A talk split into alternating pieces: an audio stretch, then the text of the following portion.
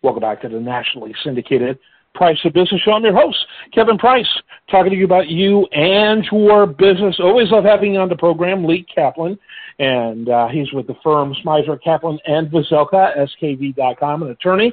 But he's also really well versed when it comes to all things uh, public policy, really on all levels. Uh, we like to talk about federal, state, county, local, you name it. And uh, he's he's been a great resource for us for information. Uh, Lee, always glad to have you on the program. Something we've mentioned uh, recently for the last several weeks, uh, and I'm sure we'll be talking about more and more as we get into 2023. Is your race for mayor? Tell us a little bit about that. What made you decide to run, and how people can get more information about your candidacy. Well, thank you. Uh, I am uh, a longtime Houston resident. I've lived here my entire life except college and law school and uh, I started a law, large law firm, but founded a small firm where it was three lawyers and a secretary. We're now 27 lawyers, of 50 people total, and we've been successful, I think, by uh, doing what lawyers are supposed to be doing, which is uh, uh, being thorough, detail oriented, and being honest and honorable and ethical. And we have tried to do that, and I think we've uh, attained a pretty good reputation in this city, in the legal community. And you know, I've lived here a long time, and there are things about the city that I think need to be improved and can be done better. And um, some of the things that have happened, particularly in the last year, only reinforce that feeling that uh, somebody yeah. from the private sector who doesn't think you know, being a politician is a lifetime uh, uh, profession uh, can do. Once in a while, you need somebody from the private sector to give a fresh look to what we do. Yeah, yeah, absolutely. Uh, all right, let's talk. By the way, your website. It's called KaplanForHoustonMayor.com. KaplanForHoustonMayor.com. Very easy to remember. All right, recently uh, I uh, saw an interesting interview I, I shared with you in fact, about what were the midterms about. And of course, there's always a lot of things. Uh, but one of the ones they really focused on was about a return to moderation and a return to normalcy, and uh, pointing to some interesting congressional races, particularly on the West Coast, uh, that uh, had Biden had won by as much as 20 points or around 20 points in several of those that went Republican and uh, which you know these these are moderate Republicans, which is on the endangered species list, as you well know. Uh, but to show an upkick in those, and, and not surprising to me, to me, many of those in California and Oregon, uh, the West Coast, were near areas that were held hostage by protests, violent pro- protests that uh, you know progressives chose to do nothing about, making those cities incredibly dangerous. And it really showed up in the uh, the elections there. And so I thought we'd spend a little bit of time uh, unboxing this election that, frankly, we'll be doing all the way until the next election to a certain extent because it's so interesting. Um, but talk a little bit about, uh, you know, your thoughts about that, your initial impression of uh, that thesis. Well, my feeling is that people have been exhausted by controversies. They were exhausted by Trump, which is why he lost by so many millions of votes this last time. But they're also exhausted by uh, people, I guess, running amok. That is, non peaceful protests. You know, most Americans really want things to work right. They want to get along with their neighbors. They'd like their children to have a better future. Just the normal kind of stuff. And and Joe Biden represents somebody who, at face value, is a normal guy. He's not a brilliant scholar, um, but he's a normal guy, and I think that's why he was successful. But in these congressional elections, you would have thought everybody was going to pump the brakes on him, and nothing, nothing uh, uh, would uh, help the Democrats. So, yes, we're divided but I think very few of the people who I would call radical were reelected, except in the ultra safe districts, the uh, Marjorie Taylor Greens and and some of the more left wing Democrats. But the vast majority of people would like the government to work.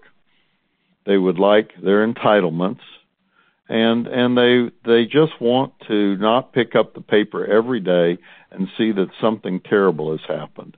And yeah. when when you have a group like that, sometimes people just don't vote because they give up, and sometimes they vote because they are tired of what they think as extremism. I think that turnout mm-hmm.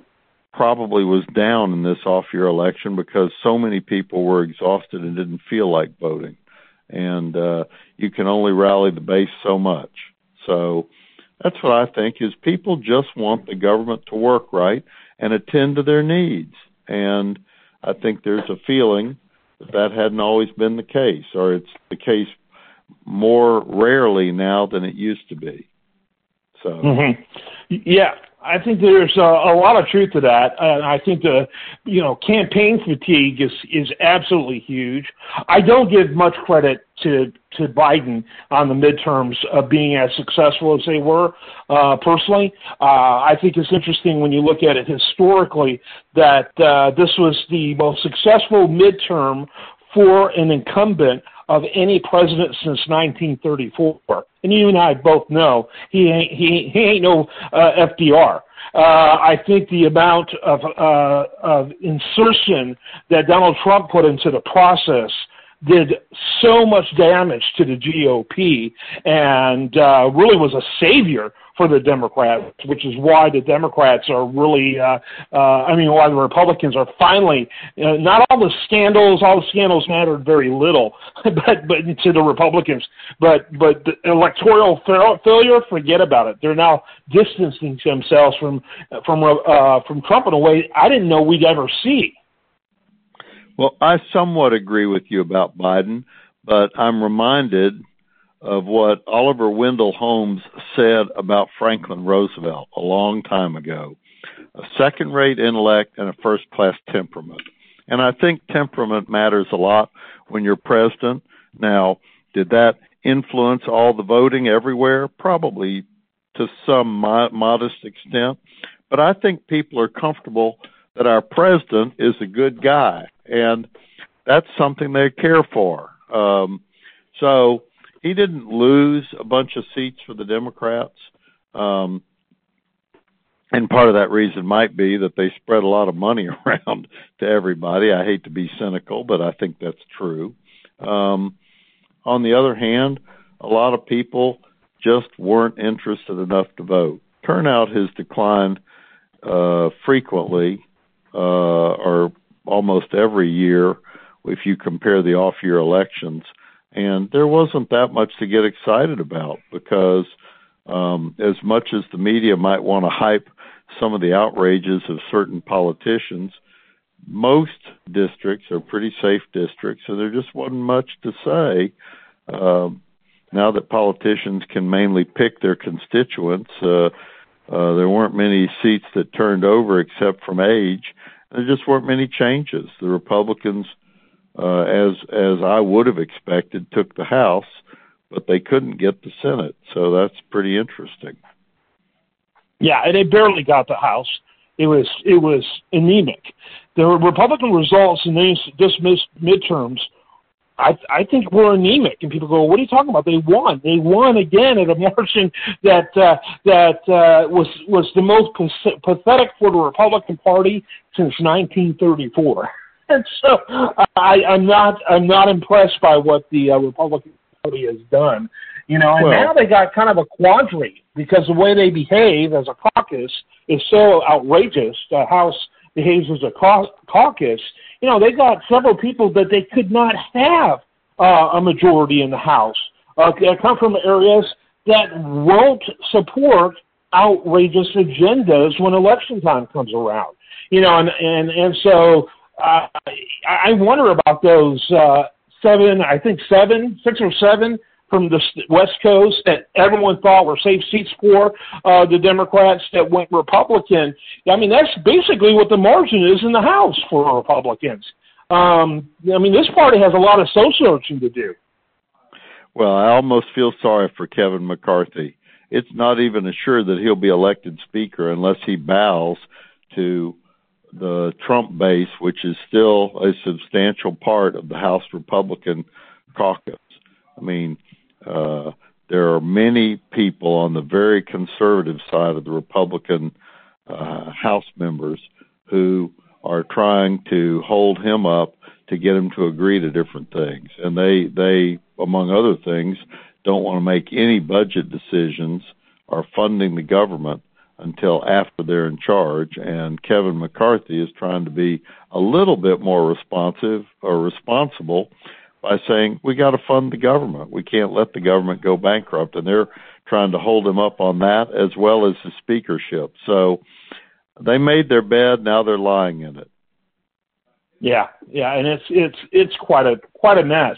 Um, so do you think that this party is going to at least move towards more reasonable, if not more moderate, in the way it looks at things? I think they'll have to, or uh, the independent group, uh, which currently is three people caucusing with the Democrats in the Senate, uh, Angus King, Bernie Sanders, and now Kyrsten Sinema, is going to grow, and it will attract some more Republicans. Um, the Republicans' biggest problem is younger voters are turned off and I don't know how they're going to fix that.